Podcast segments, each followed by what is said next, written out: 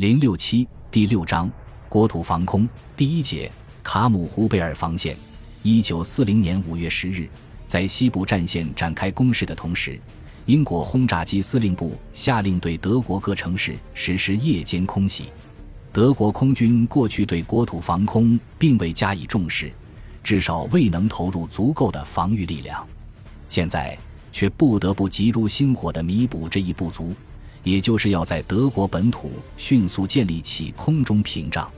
夜间战斗机是在准备对英空战期间诞生的，因此，许多飞行员都不愿意飞这种纯防御性的飞机，他们认为这是降职使用。当时，他们还不懂得在进攻和取得一定胜利的时候，必须考虑本国的防御问题。直到两年后。当英美两国大规模轰炸机编队向滚滚洪流袭来之时，他们才认识到这点。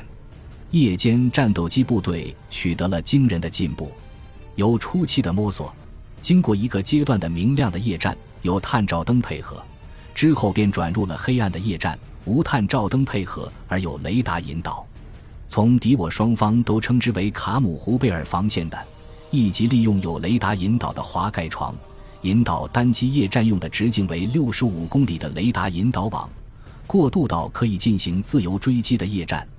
从战斗力薄弱的两个夜战大队，发展到拥有专用装备的七百架飞机、六个航空团以及六个配置在从西西里岛到非洲各条战线上的探照灯团和一千五百个雷达站。然而，万事总是开头难啊！一九四零年七月十九日夜。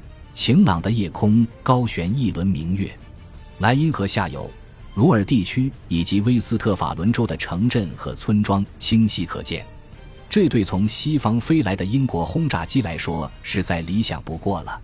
这样的能见度对德国夜间战斗机当然也是有利的，但是这只是从理论上讲，而实际上在空中什么也看不见。几星期之前就曾发生过这样的事。当时，据报告说有敌机入侵，夜间战斗机马上起飞截击，但一次也没有碰到过敌机，因为无法发现它。